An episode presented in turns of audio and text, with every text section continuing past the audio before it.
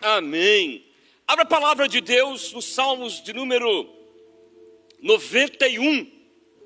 Salmos de número 91 da palavra do Senhor.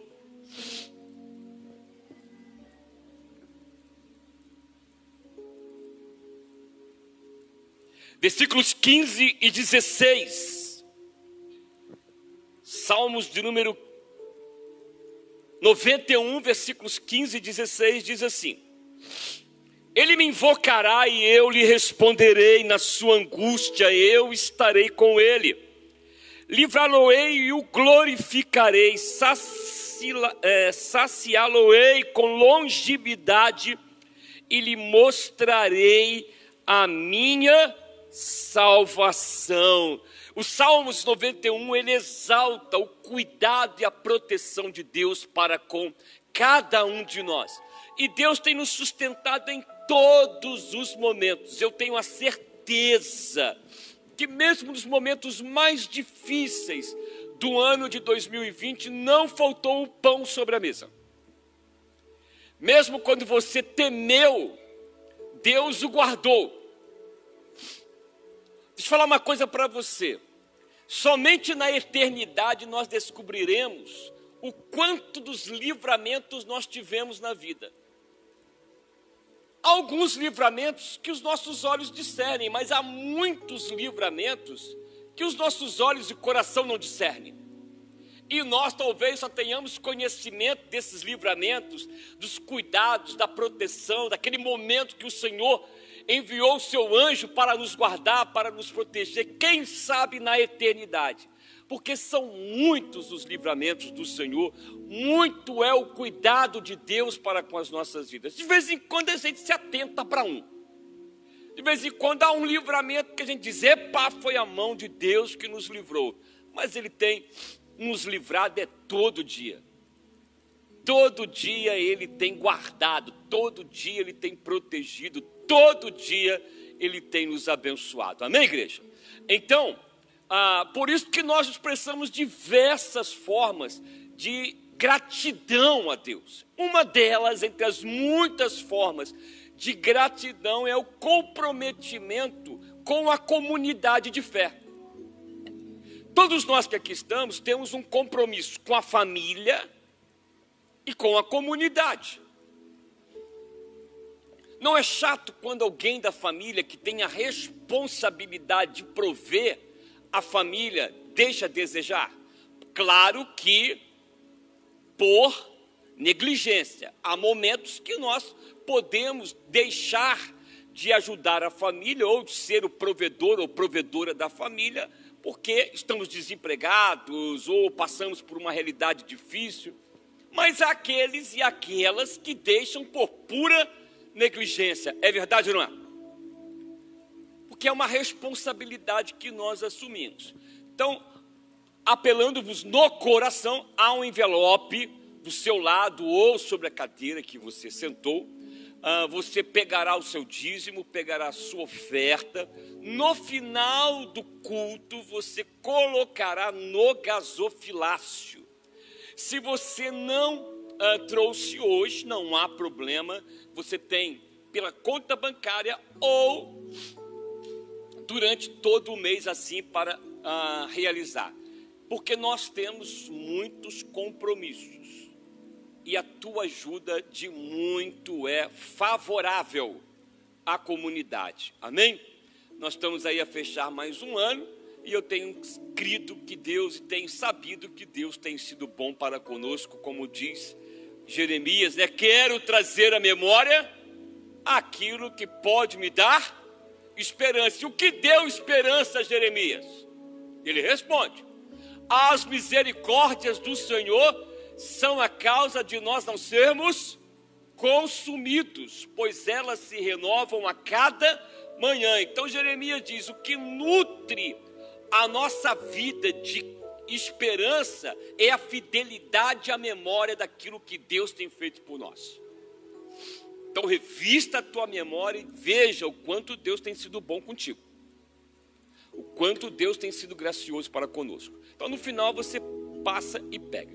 Eu quero orar por aqueles que estão passando, ou estão desempregados, ou estão passando é, restrições financeiras, ou estão com dificuldades. Ah, é uma realidade de praticamente milhões de brasileiros, não é? Para que vocês tenham conhecimento, nós hoje no Brasil temos 52 milhões, 52, é, 52 milhões de pessoas que vivem com menos de 500 reais. E nós temos cerca de 500, uh, 13 milhões de pessoas que vivem com menos de 150 reais. E nós temos milhões de pessoas na região norte e nordeste e algumas regiões do sudeste, pasmem vocês, que vivem com 90 reais. Ou seja, não vive. Não vive. Então, tudo isso para que a gente entenda e creia é, o quanto de privilégio nós temos na vida.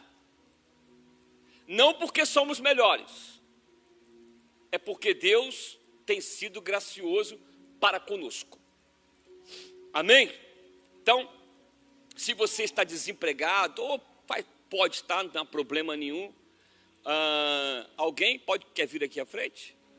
Amém, amém, Gabriel. Isso aí, Gabriel abrirá, né? Deus vai abrir uma porta para você. Alguém mais aí, os de casa, os que estão aqui, estão todos empregados? Todos? Há alguém aqui que quer que, nós, é, que haja uma oração porque está enrolado com dívida? Não tenha vergonha, muita gente está enrolado com dívida. Difícil encontrar alguém que não está enrolado com dívida. Amém, irmã. Vem para cá. Amém. Não é? Coisa mais fácil, mais simples hoje é a gente se enrolar com dívida. Alguém mais? Alguém está orando, buscando a Deus por uma causa que precisa que Deus abençoe? Vem aqui à frente, eu quero orar por você. Não, aliás, eu não. Vou convidar alguém para orar por você. Alguém tem orado por uma causa e deseja que Deus abençoe, vem aqui à frente, para que Deus possa abençoar a sua vida André, você pode me ajudar nesse momento?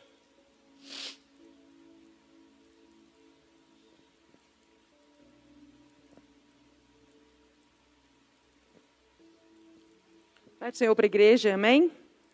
Prazer poder estar com vocês novamente. Todas as vezes que nós podemos vir à casa do Senhor é um motivo de grande alegria.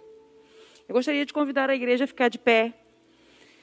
E eu gostaria de pedir também que você estendesse as suas mãos para cá, para abençoar os filhos do Senhor que estão aqui, que vieram ao altar, porque quando nós tomamos a atitude de vir ao altar, nós estamos declarando: Senhor, eu confio em Ti. Amém? Pai, nós nos rendemos diante da Tua presença e colocamos os nossos corações diante de Ti em forma de palavras. Ainda, Senhor, que nós reconhecemos não saber falar contigo mas também reconhecemos que o Espírito Santo, o Espírito da verdade, ele intercede por nós. E por isso te pedimos agora, ó Espírito Santo, leve ao Deus vivo e todo-poderoso a nossa petição. Eis aqui, Senhor, os teus filhos, eles têm causas na justiça que necessitam que o Senhor intervenha. Eis aqui os teus filhos, Senhor, colocando diante de ti a necessidade financeira. Eis aqui os teus filhos, Senhor, colocando diante de ti a necessidade de um emprego, a necessidade, Senhor, de uma renda, para que eles possam se manter, Senhor, com dignidade. Como o pastor já bem disse, nós somos, Senhor, agraciados, porque temos mais do que merecemos e muitas das vezes até mais do que precisamos. Mas nesse momento nós queremos nos colocar diante da tua presença e colocar diante de ti esta petição Pois a tua palavra diz que o que dois ou três ligam aqui na terra é ligado lá nos céus. Por isso, então, nós colocamos diante de ti, Senhor, cada um dos teus filhos nessa noite. Eu não posso sondar os corações. Eu não posso, Senhor, sondar as mentes. Mas o teu Espírito Santo, esse pode todas as coisas. E por isso falamos contigo ao Espírito Santo. Ajuda-nos nesses momentos tão difíceis. E por isso, nós nos colocamos diante da tua presença e pedimos em nome de Jesus, interceda por nós ao Deus Todo-Poderoso. Em nome de Jesus, agradecemos por poder falar contigo, Pai. Amém. Podem se assentar. Eu quero. Ah, tá, obrigado. Amém. De vez em quando, em determinados momentos, a minha alergia ataca e fica. Obrigado. Eu quero convidar você a abrir a palavra de Deus no livro do profeta Ageu. Livro do profeta Ageu.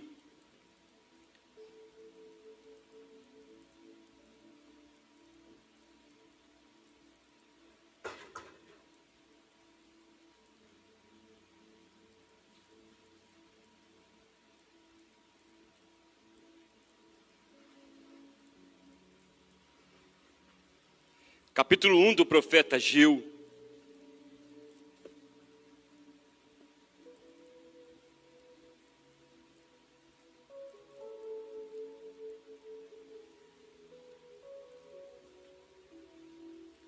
Medida que você encontrar capítulo 1 do profeta Gil,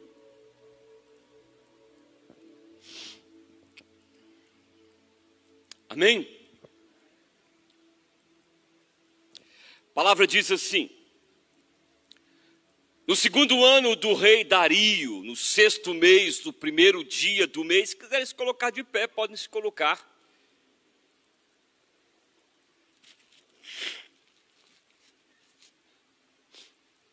No segundo ano do rei Dario, no sexto mês, no primeiro dia do mês, veio a palavra do Senhor por intermédio do profeta Geu a Zorobabel, filho de Salatiel governador de Judá, e a Josué, filho de Josadaque, o sumo sacerdote, dizendo: Assim fala o Senhor dos exércitos: Este povo diz: Não veio ainda o tempo, o tempo em que a casa do Senhor deve ser edificada. Veio, pois, a palavra do Senhor por intermédio do, do profeta Ageu, dizendo: Acaso é tempo de habitardes vós em casas apaineladas, enquanto esta casa permanece em ruínas? Ora, pois assim diz o Senhor dos Exércitos: considerai o vosso passado. Tendes semeado muito e recolhido pouco, comeis, mas não chega para fartar-vos. Pouco comeis, mas não chega para fartar-vos. Bebei, mas não dá para saciar-vos. Vestivos, mas ninguém se aquece. E o que recebe salário, recebe-o para pô-lo num sactel furado. Assim diz o Senhor dos Exércitos: considerai o vosso passado. Pode se assentar, feche teus olhos, deixa o Espírito Santo falar o teu coração. Deixa a graça de Deus ministrar a tua vida. Peça que o Senhor venha falar nesta noite contigo. Essa é uma noite que você separou.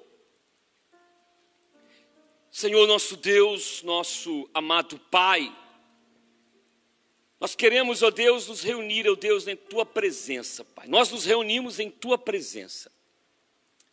E pedimos que nesta hora, Senhor, tu venhas falar aos nossos corações. A começar em mim, Senhor. Reconstrua o poder e a palavra em nós, Pai. Para que nós nos voltemos e nos nos convertamos a Ti. Eu quero entregar este momento em Tuas mãos, Pai. Para a glória do Teu nome, Senhor. Em nome de Jesus. Amém, amém, amém. Você pode aplaudir o Senhor de glória.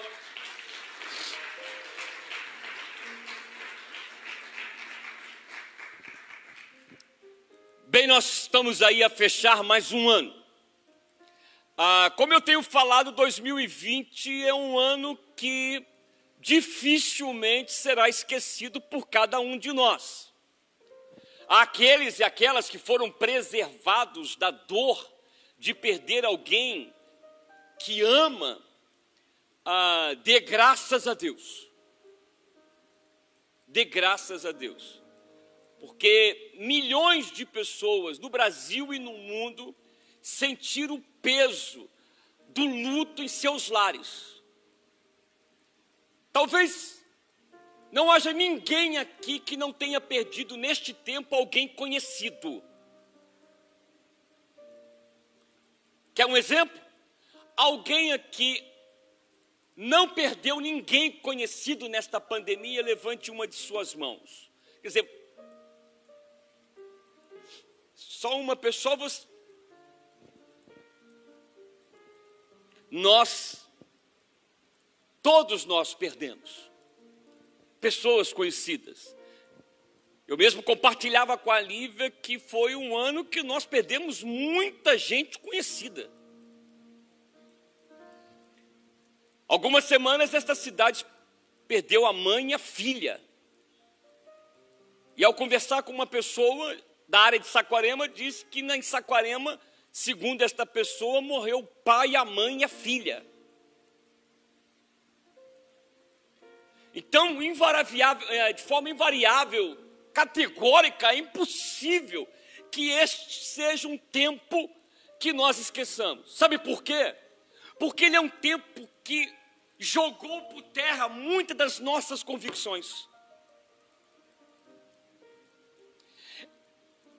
Quem sabe discernir nos faz repensar tudo o que somos e pensamos sobre família, sobre vida, sobre igreja, sobre fé.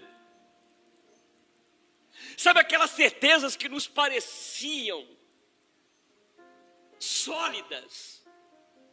Apesar de ser redundante, toda certeza de alguma forma é sólida.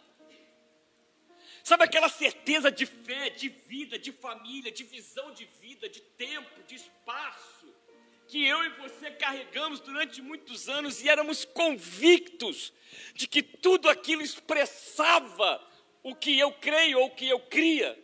Então, caiu por terra.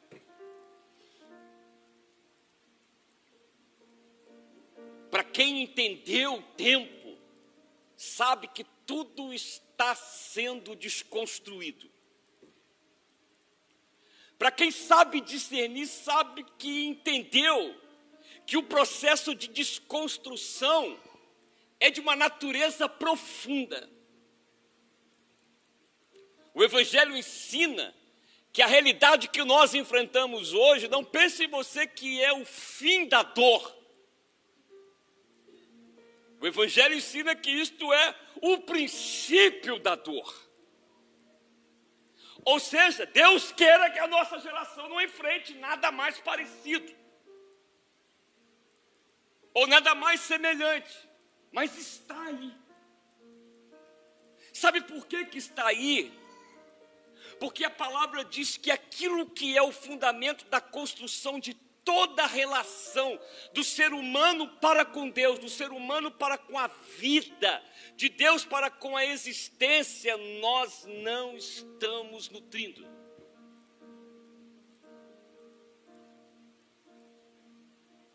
A nossa iniquidade cresce a níveis alarmantes. De tal forma, já disse a vocês que isso é uma equação natural insolúvel, porque à medida que a nossa iniquidade como ser humano cresce, como resultado nós temos o quê? O esfriamento do amor. E uma vez que o amor se esfria, a iniquidade aumenta. Como sair dessa equação insolúvel? É como se não é? o Espírito nos advertisse que quando nós entramos nesse túnel, a gente talvez não consiga sair. Ai daquele que deixa a iniquidade habitar em ti.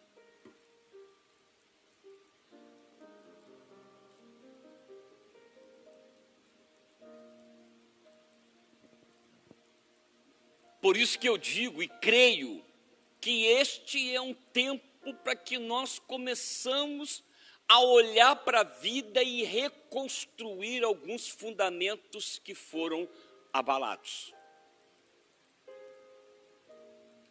Este é um chamado do Espírito a mim e a você para que nós entremos num processo de reconstrução da nossa forma de ser, pensar e existir e relacionar.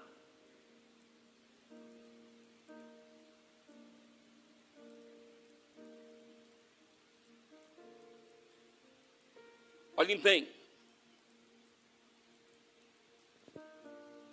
Antes do profeta Ageu, nós temos chamado o tempo antes do exílio, do exílio babilônico. Quem já ouviu falar no exílio babilônico? Qualquer pessoa que tem um mínimo de contato com a Bíblia conhece a história do exílio babilônico. A advertência principal do profeta Jeremias, aonde Jeremias disse que se não houvesse um, uma conversão, se não houvesse arrependimento e conversão, Deus colocaria a nação e o povo de Israel numa situação de ser subjugada pela opressão. Ou seja, Deus chamava constantemente, de forma permanente, em todo o tempo, usando a vida do profeta e de outros para advertir: arrependei-vos e voltai para Deus. Mas, gente, há tempos que, por mais que a palavra nos chegue ouvido, há tempos que, por mais que a palavra nos visite, parece que nós nos blindamos em relação a ela.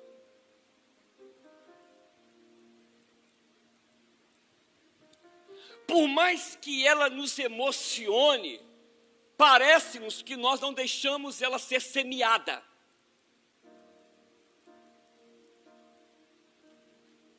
Por mais que nós creiamos e confiemos que o que está aqui é real e verdadeiro, ao mesmo tempo, reconhecendo que é verdadeiro, nós não estamos dispostos a viver o que é verdadeiro.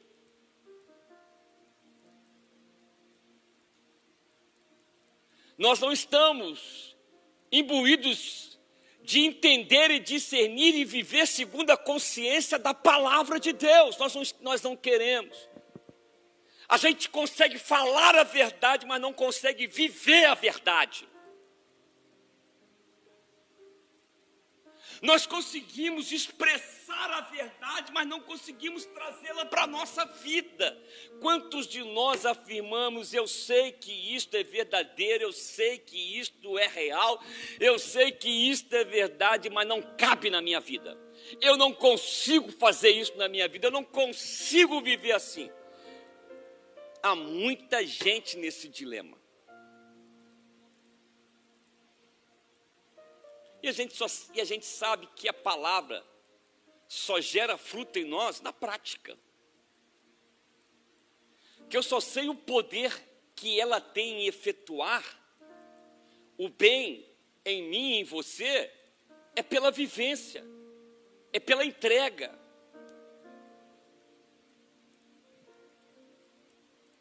É pelo coração voltado, como diz o apóstolo Paulo, através de uma fé que atua pelo amor.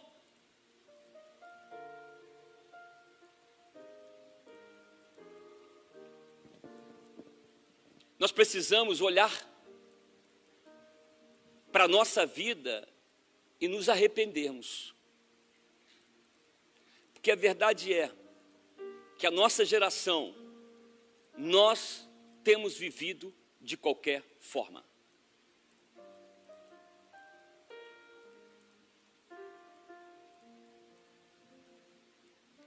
Nós temos levado uma vida em todas as dimensões, tendo Deus como centro, de uma maneira muito superficial. Eu estou falando nós, eu não estou falando vocês. Ficou bem claro isso? Eu estou dizendo nós. Tal como no tempo do exílio, profetas, sacerdotes, nobres, povo, gente simples, todos eles estavam debaixo da mesma exortação, porque desde a casa real, desde a casa sacerdotal, desde o profetismo corrompido a toda a dimensão do tecido social, não havia ninguém que voltasse o coração para Deus conforme o espírito da palavra. a ponto de Jeremias ser um profeta solitário. A ponto de Deus dizer a Jeremias quando o chamou: Ei, Jeremias, olha para esse povo, olha para esse para esse povo e anuncia minha mensagem, anuncia minha vontade, os convide a se arrepender, os convide a se, a se converter, os convide a se voltar para mim. Mas eu quero vos dizer algo, Jeremias. Você ministrará, você pregará, vocês os chamará ao arrependimento, você anunciará todo que tudo que está no meu coração. Eu colocarei a palavra na tua boca, mas eu quero dizer que eles não te ouvirão. Que incentivo. Que incentivo. Que desafio para que o profeta não se sinta inútil. Porque o que Deus diz a ele é o seguinte: da tua boca sairá semente, mas saiba que não irá frutificar em lugar nenhum.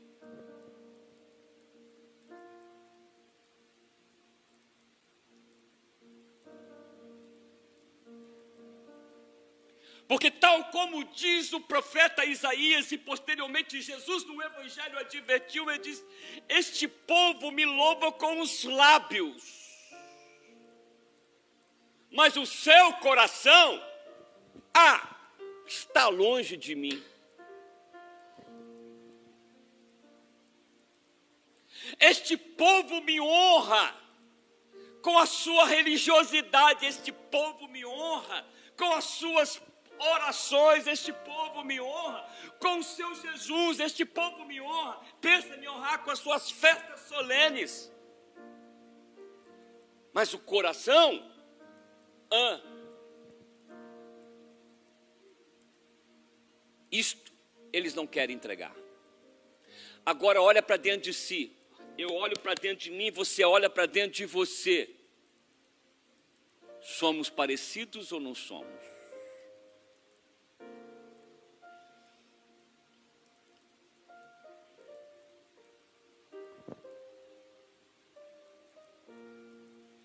Vocês entendem por que, que a gente começou a viver uma realidade que parecia a nós inimaginável.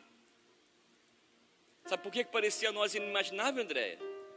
Porque nós, as, o mundo é muito convicto de que tem um domínio das coisas.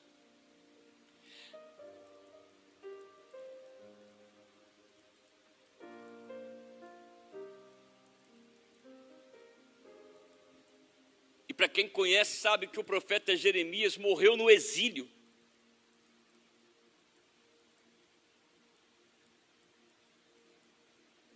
E a sua voz só foi ser lembrada e a sua mensagem reconhecida séculos depois. Essa é a sensação que muitas vezes muitos homens e mulheres de Deus sentem no coração essa exaustão que dá na alma, de que você fala, ensina, ensina, fala, ministra.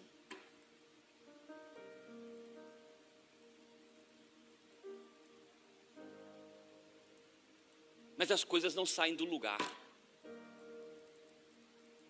Tudo parece, não é?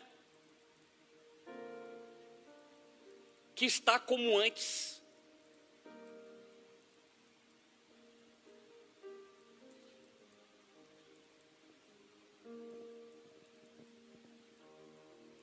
E há um princípio que Deus diz: o povo começou entre eles a levantar profetas para dizer o seguinte: não, não, não. Primeiro eles diziam que não ia acontecer. Primeiro eles afirmavam: não, nós estamos muito bem com Deus. Deus só, nós somos a nação eleita, nós somos um povo eleito, nós somos escolhidos, nós somos isso, nós somos aquilo. Deus ouve as nossas orações, porque nós jejuamos, nós fazemos isso, nós clamamos, nós cremos nisso, nós cremos nisso. E Jeremias aqui, ó, só. Tomado de profetas em volta, que diziam que o mentiroso era ele. Sabe por quê? Porque a coisa mais simples de discernir o espírito da, do profeta é, enxer, é ver e ouvir, é? aliás, é ver o que ele fala e discernir o que ele ensina. E por que que o nosso coração é suscetível a estas coisas? Porque nós não queremos o espírito do arrependimento e a conversão.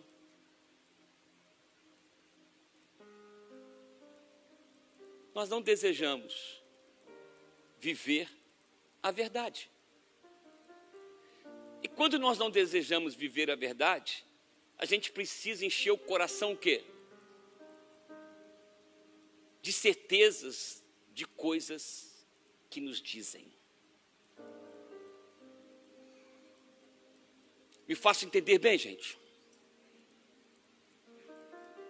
Eu confesso para vocês que nesses anos todos, e alguns de vocês começaram a é, me conhecer agora, outros durante muito tempo, como Messias, entre outros.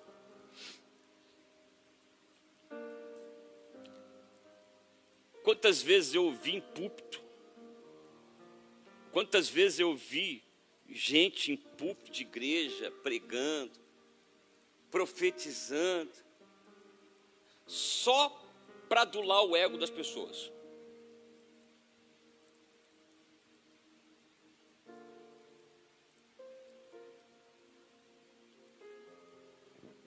É muito difícil que, olha gente, quem me conhece eu, e anda comigo sabe que eu sou mais místico do que as pessoas podem imaginar.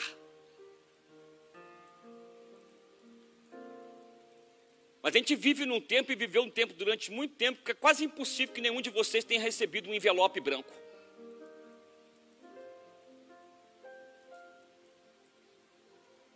Quase impossível. É quase impossível que você não tenha ouvido falar que viu alguém, não é? Você com uma mala de rodinha puxando para ir para o exterior.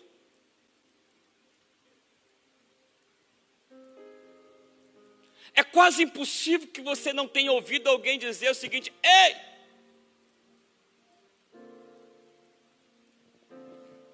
Sabe aquele sonho? Deus vai te dar.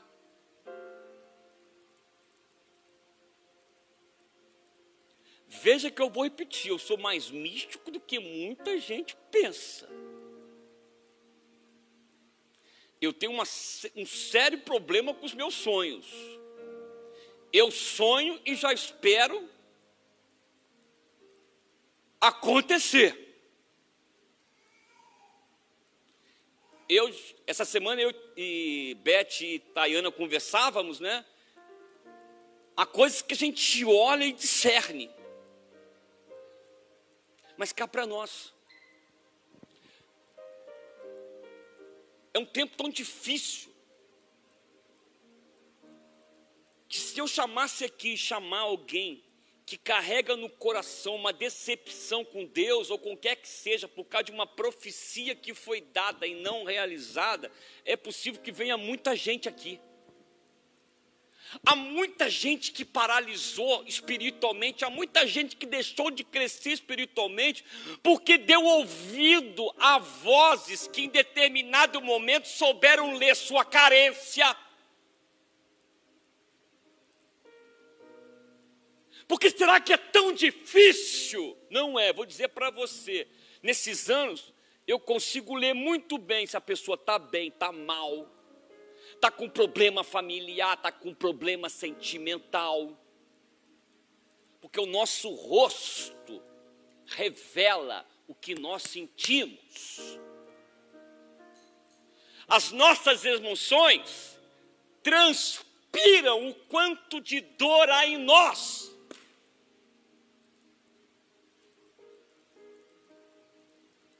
Há pouco tempo foi um escândalo de um sujeito que dizia que olhava na igreja e dizia assim: Ei, você, Messias, casado com a sua mulher não é Eveline, sua filha não é a Júlia,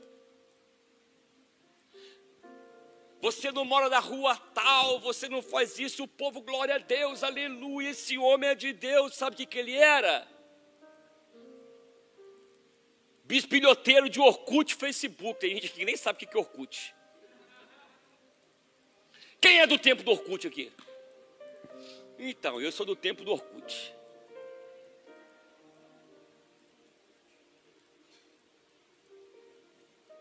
Sabe por quê, gente? Porque eu estou falando de coisa da modernidade. Agora você imagina que não era diferente no tempo de Jeremias. Porque primeiro vieram, primeiro veio aqueles que adulavam o ego das pessoas. Aí quando veio o domínio da Babilônia, já veio, aí vieram os outros profetas. Não, Deus não deixará. Mas quando a Babilônia entrou, diz: Não, entrou, mas Deus vai dar vitória em poucos dias.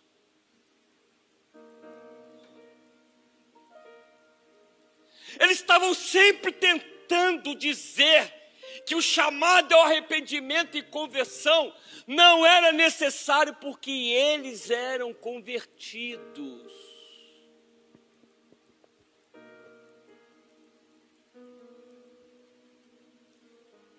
João Batista olha para os, para os fariseus e diz assim: raças de víboras.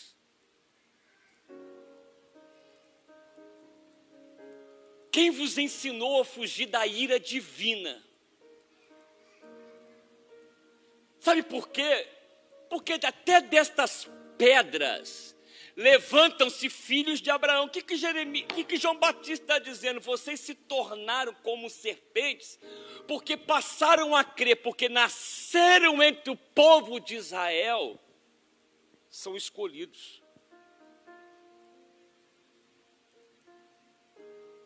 Mas saiba você, Jeremias, de João Batista, que se não vos der o fruto do arrependimento, não produzir. O que é produzir? É trabalhar para que a vida tenha como fruto, não tenha é trabalhar e viver conforme um arrependimento para que tenha fruto o quê? De uma vida e de uma consciência de um arrependido.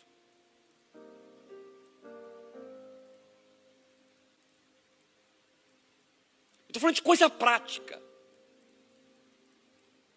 Nós somos a geração de evangélicos ou de protestantes que mais mal vistos somos. Aqui tem um comerciante com toda sinceridade. Você confia quando você vende para crente? Quem mais te dá trabalho? Quem mais te dá calote?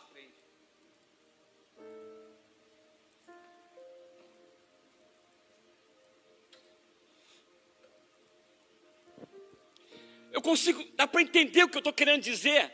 Que a nossa realidade é a realidade que Jeremias enfrentou antes do exílio.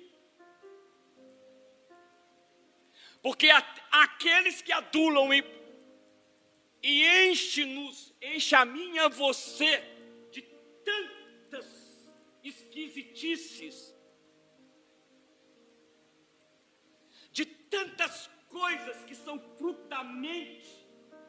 Porque quando as coisas, Jeremias, eu já falei sobre isso. Antes Jeremias era um mentiroso. Antes Jeremias era um maluco. Agora que a palavra de Jeremias se cumpriu, eles estão dizendo o seguinte: olha, não é assim não. Eles entraram, mas Deus vai nos dar vitória. Jeremias entra em angústia profunda. Deus diz para ele assim: Jeremias, fala para esse povo orar pela paz da Babilônia. Porque eles cumprirão 70 anos na Babilônia.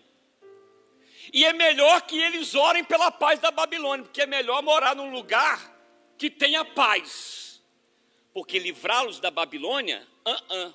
ore pela paz da Babilônia. Jeremias volta para o povo e diz o seguinte: olha, ora pela paz da Babilônia, ora pela paz de onde vocês estão. ora pela paz onde vocês estarão. Ore para que tudo ocorra bem. Sabe aquela realidade que Deus disciplina a nossa vida, disciplina a nossa consciência e olha para nós e diz o seguinte: ore para que nesta realidade você tenha paz. A realidade não muda.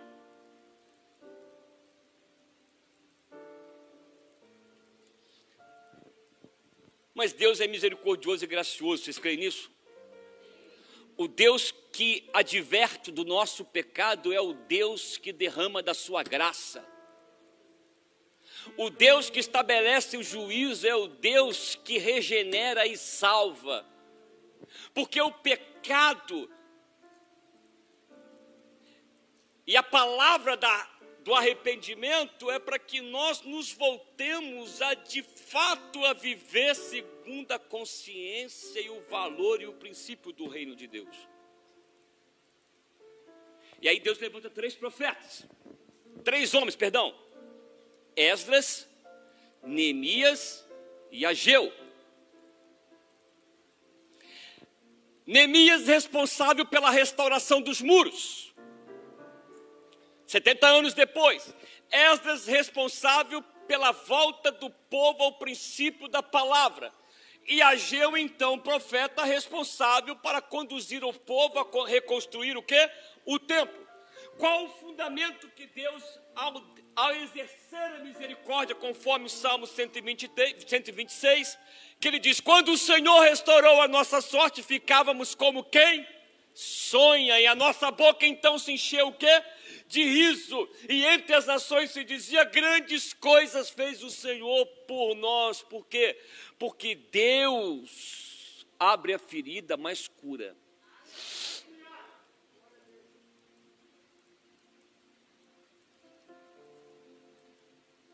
Assim Deus trabalha conosco.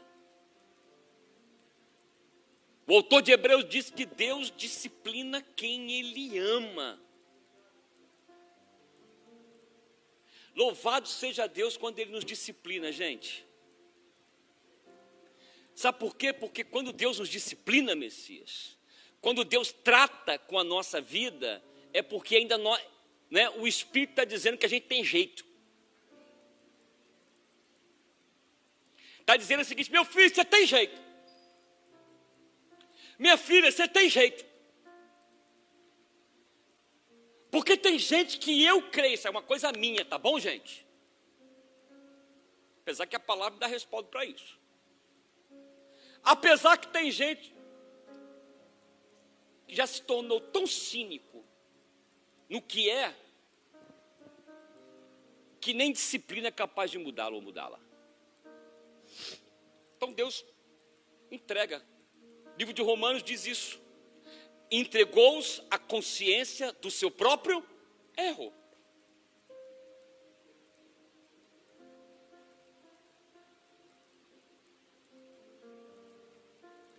Deus então levanta Neemias para reconstruir. A cidade foi devastada, a cidade foi arruinada, a cidade foi destruída. E quem lê o livro de Lamentações vê a realidade que choca o profeta, a ponto dele dizer que aquilo que ele viu com os próprios olhos, ele começa a revistar o coração, a buscar na memória algo que o faça ter algum nível de esperança.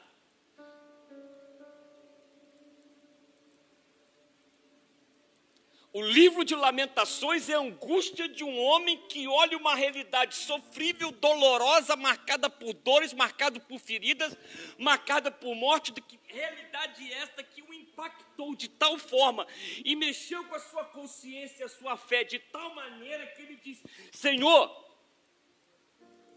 eu preciso encontrar algo, eu preciso trazer à memória algo que me faça ter esperança.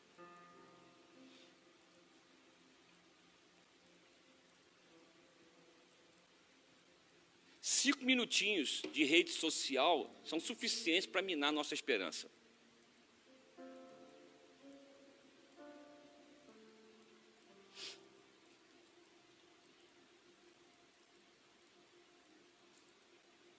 Alguém já disse, e eu vou repetir também, né, que a frase não é minha, Né? Alguém disse por aí, mas eu concordo em gênero, número e grau. Que há uma geração aqui dentro dessa igreja, e uma geração dentro dessas, das igrejas que acreditava que bandido bom era bandido convertido. A geração de crente hoje acredita que bandido bom é bandido morto. Eu sou filho de uma igreja cujo zelador era bandido. E a delegacia fazia parede com a igreja local, a antiga delegacia da cidade. E ele se converteu, o irmão Joaquim, ouvindo os hinos que se cantava no templo.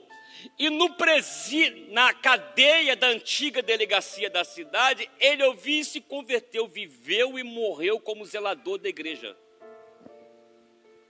Era amado e respeitado, seu Joaquim. Apesar que no enterro dele só eu fiquei, de madrugada. Mas essa é uma outra história. Eu, quando fui ser pastor, acreditava que eu tinha que ficar o tempo todo no enterro. Fiquei com, com, no, com, seu, com o irmão Joaquim a madrugada inteira, só eu e ele. E aí fui ser pastor, seminarista de São Paulo. Morreu uma senhora.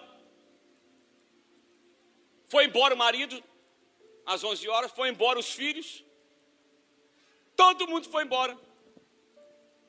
Eu botei uma cadeira e dormi literalmente do lado da irmã que morreu. Porque eu acreditava que eu tinha que ficar ali o tempo todo. Mas esse homem já passou, tá bom, gente?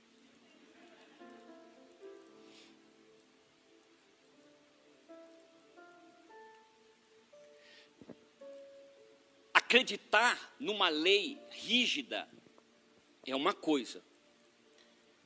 Desejar a morte de um semelhante é outra coisa completamente diferente. Esse pai de família desse policial que morreu covardemente, tendo o rapaz, o marginal, toda a oportunidade para se entregar. Toda, vocês viram isso na, na internet. Toda a oportunidade para se entregar e responder diante da lei covardemente, tomado de iniquidade, tomado de malignidade, mata aquele policial. A este rapaz, o rigor da lei.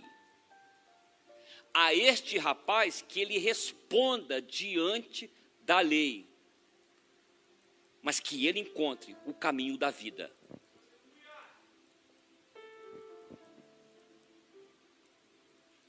Porque diante dos olhos do Pai, a gente pode até pensar que somos diferentes, mas o Evangelho diz que nada somos. Uma coisa é a justiça dos homens, entendeu, gente? Outra coisa é a justiça divina. Não trate a justiça divina como se justiça humana fosse. São de naturezas distintas. Mas quando eles retornam, conforme o Salmo 126, Deus então levanta Neemias, Esdras e Ageu. Vocês vão entender onde eu quero chegar. Esdras responsável para restaurar os muros. Restaurar o que? A identidade do povo. O povo havia perdido a sua identidade na Babilônia, misturou-se com outros povos, tomou-se de paganismo. Então, Neemias vem para reconstruir a identidade étnica, a identidade cultural, a identidade do povo de Israel como povo. Esdras veio então e levantou o que? Reconstruir aquela sociedade, reconstruir aquela comunidade.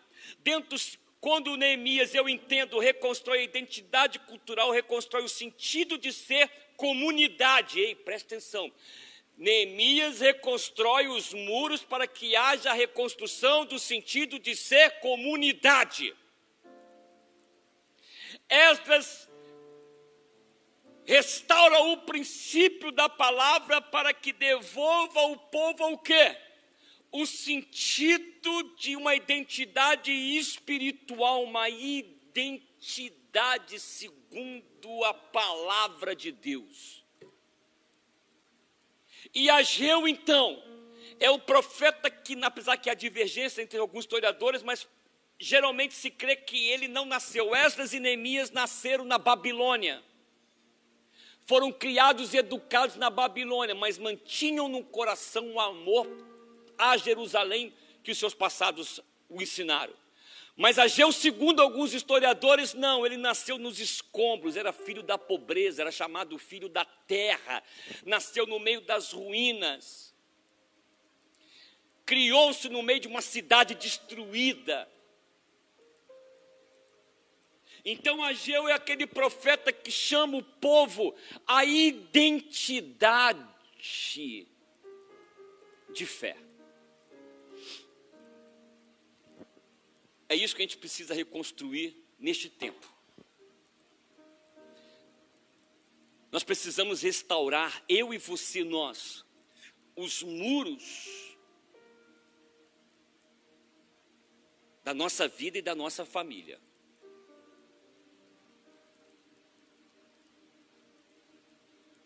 Eu falo a partir de mim.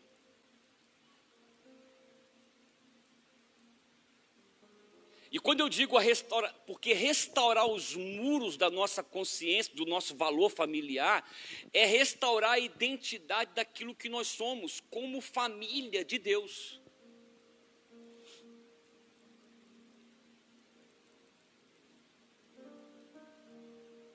E o que Deus então exerce com misericórdia, o chamado de Neemias a reconstruir o muro, não é? Era mais do que a identidade étnica, a identidade cultural de um povo, era a reconstrução de uma identidade familiar uma família pautada no, na palavra, uma família pautada no amor, uma, uma família pautada na afetividade, uma família pautada no companheirismo, uma família voltada para as coisas que são próprias do amor divino.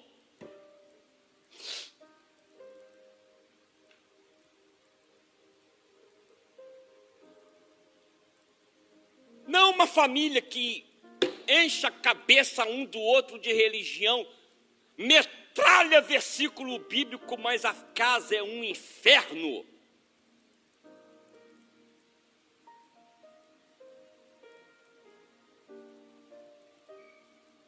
É cada um para o lado.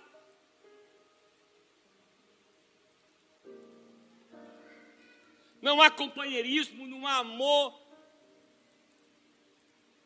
E eu não estou falando de uma coisa utópica, não. Porque família é família, né, gente? Estou falando de utopia, não trabalho com utopia. Trabalho com utopia. Está certo que tem certas realidades que é só Jesus na causa. Porque não depende de nós. Depende de um cidadão ou uma cidadã na outra ponta. Mas eu não estou falando dessas questiúnculas que acontecem, eu estou falando não para você, eu estou falando para uma consciência de todos nós. Reconstruirmos os muros o quê? Daquilo que de fato é ser uma família em Deus. E uma família em Deus é uma família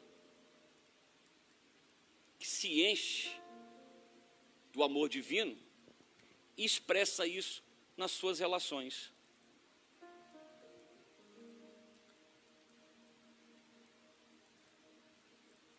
Uma família onde um ou outro possa ser visível.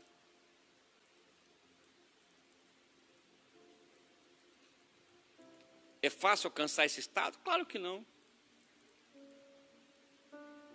Pastor, se eu vivo numa, não é, num casamento ou numa família que é o mar de rosas? Claro que não.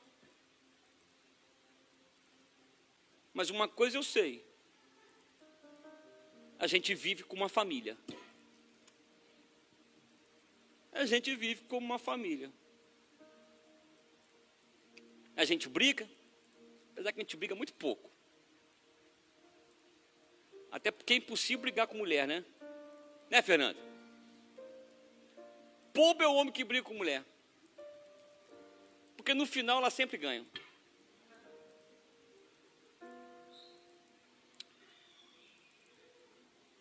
Tem contratempos com os filhos? Claro que tem. Ser pai de um João Pedro não é tarefa tão fácil, né, João Pedro? Ser. Eu não sei quantos de vocês viram. Outro dia eles falou que a mãe é manchista. Falou, mãe, a senhora é manchista. Eu falei, olhei para ele e falei, o que, que é isso? Ele falou, é a mãe que se acha superior ao filho.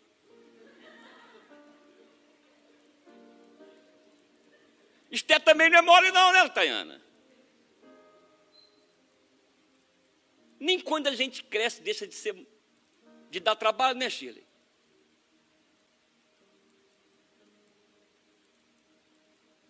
Mesmo a gente, eu, por exemplo, não é, tem mais de 50 anos, muito, alguns, se tem os pais vivos, preocupam os pais. E os pais nos tratam como se a gente fosse aquelas eternas crianças.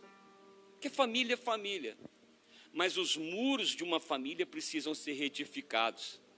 A gente precisa voltar a reconstruir a nossa família com os valores do reino de Deus. E esses valores são companheirismo, amor, afetividade a fé, a comunhão. Esdras veio restaurar a identidade do evangelho, da palavra em nós. Gente, olha para mim. Nós precisamos restaurar a identidade do evangelho na nossa vida e na vida da igreja. Há muita coisa aí que não tem nada a ver com o evangelho, gente. Há muita coisa aí que é bonitinha, que é legalzinho, que é gostosinho, que faz rir, que faz chorar.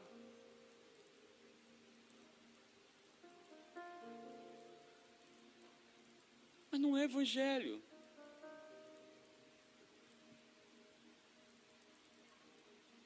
E nós precisamos a palavra de Deus nos ensina qual era a base da identidade da comunidade de fé em Atos dos Apóstolos.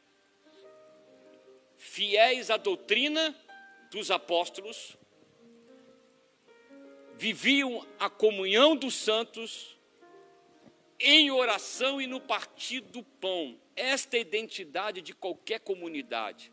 Uma identidade uma, uma comunidade saudável é aquela que é fidedigna à doutrina do Evangelho.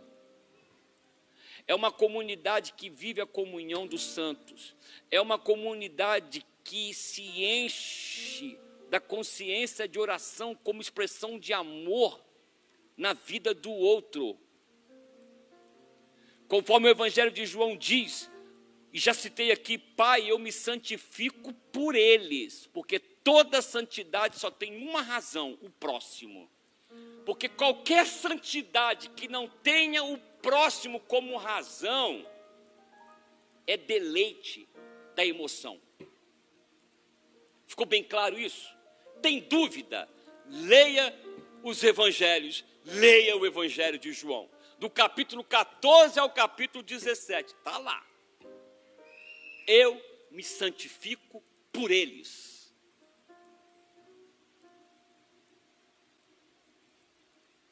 Nós nos tornamos, somos chamados à santidade, Ronald, por causa do próximo. Eu sou chamado a uma vida no espírito por causa do próximo. Por...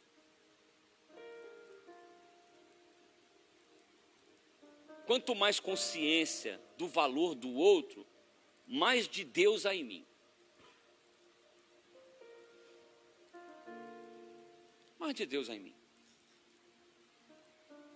Então vou repetir, para ficar bem claro. Neemias é o quê? É a restauração da identidade familiar. Esdras é a reconstrução da identidade no princípio da palavra, ou seja, é a palavra como princípio, é a palavra como fundamento, é a palavra como primazia. Isto reconstrói o nosso sentido e ser espiritual. E Ageu, Ageu é um chamado à reconstrução do sentido de ser igreja.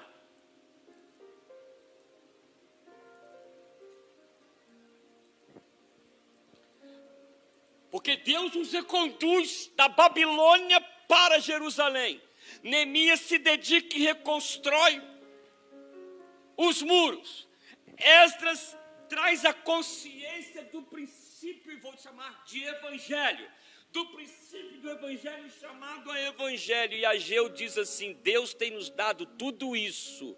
Olhem para o passado de vocês, revistam a memória, porque facilmente vos desviastes do propósito. Sabe como é que eu posso ler isso aqui?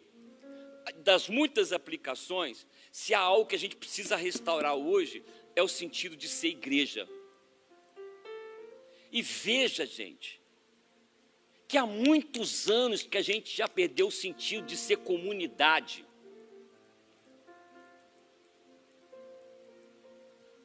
As pessoas frequentam igreja no sentido, muitas vezes, o quê? De adquirir bênçãos. Sabe aquela história? Aqui é um lugar muito legal. Mas se deixar de responder as minhas necessidades, eu, ó, não é a consciência de hoje, não é a sua consciência, não é a minha consciência, não é a consciência coletiva. Por quê? Eu cheguei em Cabo Frio em 2002, Andréia. A Teixeira e Souza devia ter umas quatro, quatro igrejas. Quantas igrejas tem na Teixeira e Souza hoje?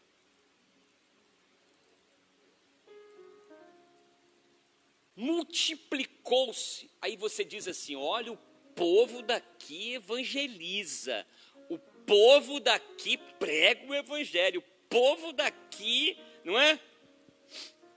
Ouso dizer que mais de 70% dessas igrejas formadas foram formadas por pessoas insatisfeitas de outras igrejas.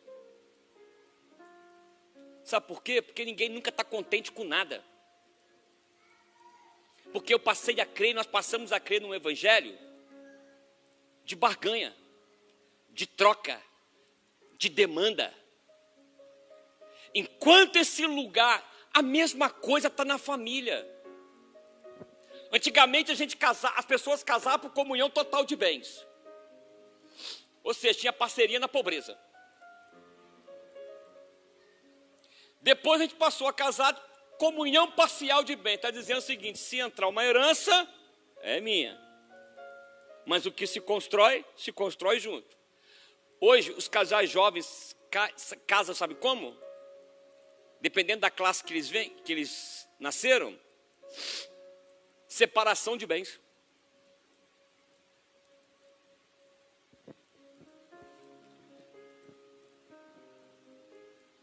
Hoje a pessoa já casa dividindo os bens. É a cultura do descartável. É a cultura é, se eu, se eu me sentir infeliz, eu pulo fora.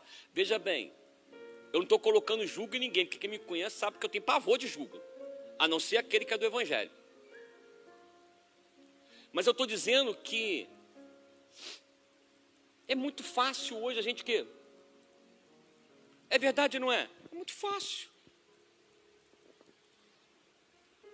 Não deu certo? Há pouco tempo, entre cinco casais que casaram na igreja local, pasmem vocês, com menos de um ano, quatro separaram. Vocês estão entendendo como é que a gente tem vivido? Essa cultura do descartável, da demanda, está em todos os lugares. E nós absorvemos isso. A gente precisa restaurar o sentido de ser comunidade. E o sentido de ser comunidade é que Ageu ensina, Ageu, Ageu não está a proibir ninguém de reconstruir os seus lares. Ageu apenas está a dizer a eles: vocês não olham para o passado e nem veem o como a graça e o amor de Deus os têm nutrido. Por isso vocês trabalham, trabalham, trabalham, e a consciência e nunca conseguem ter nada. Por quê? Porque a ordem de valores está invertida. Vocês precisam reconstruir o templo como uma identidade da comunidade de fé, como identidade espiritual. É difícil hoje você manter uma identidade de uma comunidade. É difícil hoje você encontrar uma comunidade que tem uma identidade, uma comunidade que consiga ser fiel à doutrina dos apóstolos, que consiga ser, é, manter a comunhão dos santos, fortalecer a relação de oração e ter uma consciência de partir do pão.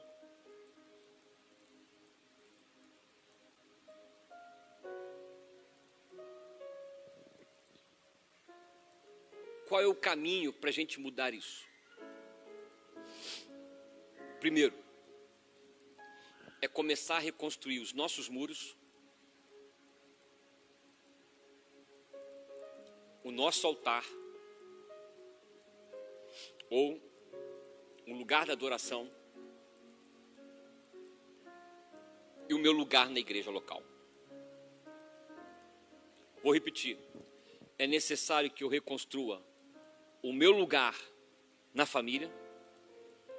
É necessário que eu reconstrua o meu lugar na presença de Deus. E necessário é que eu reconstrua o meu lugar na igreja local. É o sentido de ser igreja.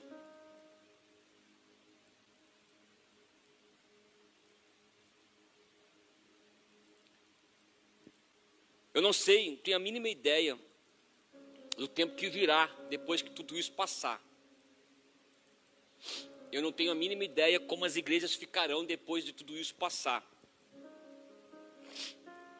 Gostaria muito de saber. A única coisa que eu sei é que nos dias de hoje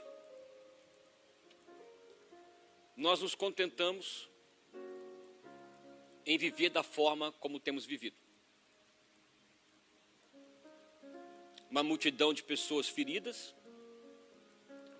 uma multidão de pessoas cansadas, uma multidão de pessoas exaustas. Tudo isso porque o outro é culpado? Não. Tudo isso é porque eu, você, nós perdemos o sentido de ser família, perdemos o sentido de ser cristão, perdemos o sentido de ser igreja.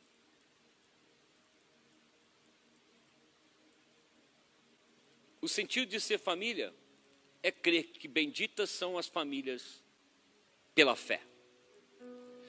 O sentido de reconstruir a palavra é crer que Jesus diz: aquele que me ama obedecerá a minha palavra. E o sentido de ser igreja é crer, acima de tudo, naquilo que o autor de Hebreus diz: não vos deixando de congregar-vos seja em qualquer lugar, seja no templo, seja na casa, seja na árvore, seja na beira do rio, como Lídia. Mas não se faz um cristão sozinho. A fé cristã, como dizia John Wesley, é essencialmente social. Não dá para ser de Cristo só.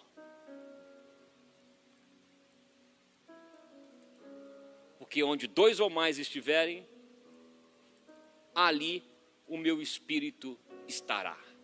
Eu quero convidar vocês a se colocar de pé. E eu quero que você entenda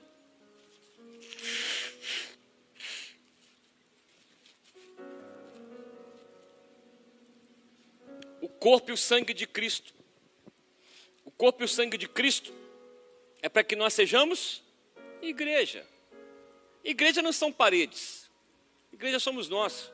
Amém, gente? Mas eu digo sempre, né? Você pode morar numa bela casa e não ter uma família, concorda? Você pode morar numa bela casa e não ter uma família. Você pode ter uma família morando numa casa muito simples. E ser uma família muito abençoada. E ser uma família muito feliz. Mas uma coisa se converge. A casa não faz a família, mas toda família precisa de uma casa. Toda família precisa de um lugar. E este lugar é estar sempre no centro da vontade divina. Deixa o Espírito Santo trabalhar na minha vida, na tua vida e na minha vida, porque Ele quer reconstruir os nossos muros, Ele quer reconstruir o lugar da palavra em nós, Ele quer reconstruir o nosso sentido de ser igreja. Todos vocês pegaram o pão e o vinho? Alguém não pegou? Alguém não pegou? É só levantar as mãos assim. Uh, alguém aqui, por favor, traga para eles, por gentileza. Sente todo mundo, por gentileza, só para eu saber. Permaneça de pé quem não pegou. Todos sentam, por favor. E só permaneça de pé quem não teve acesso ainda, que nós levaremos a vocês. Vamos pedir a Angélica, não é? vocês ministrem carinhosamente. Pedir aqui o João. João, me ajuda, cadê o João? Irmão João, vem aqui, irmão João.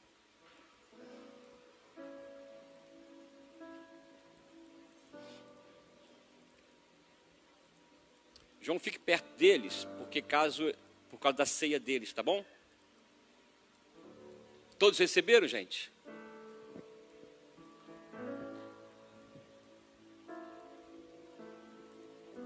Palavra diz: Porque eu recebi do Senhor o que também vos entreguei. Que o Senhor Jesus, na noite em que foi traído, Tendo ele tomado o pão e o partido, disse: Isto é meu corpo que é dado em favor de vós. Fazei isto todas as vezes que o comerdes em memória de mim. Podem comer do pão? Um novo cântico ao que se assenta sobre o trono do céu.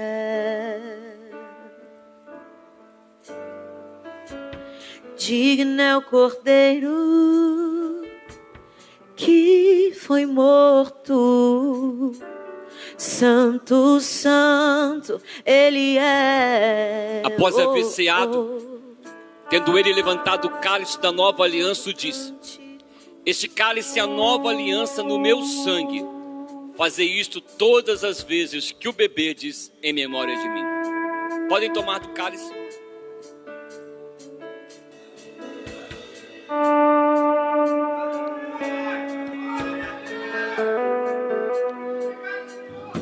Creia na palavra da vida. Deixe que ela frutifique. Tempo de reconstruirmos a nossa vida, a nossa história. Aleluia. Levante suas mãos e adore ao Senhor. E eu te adorarei.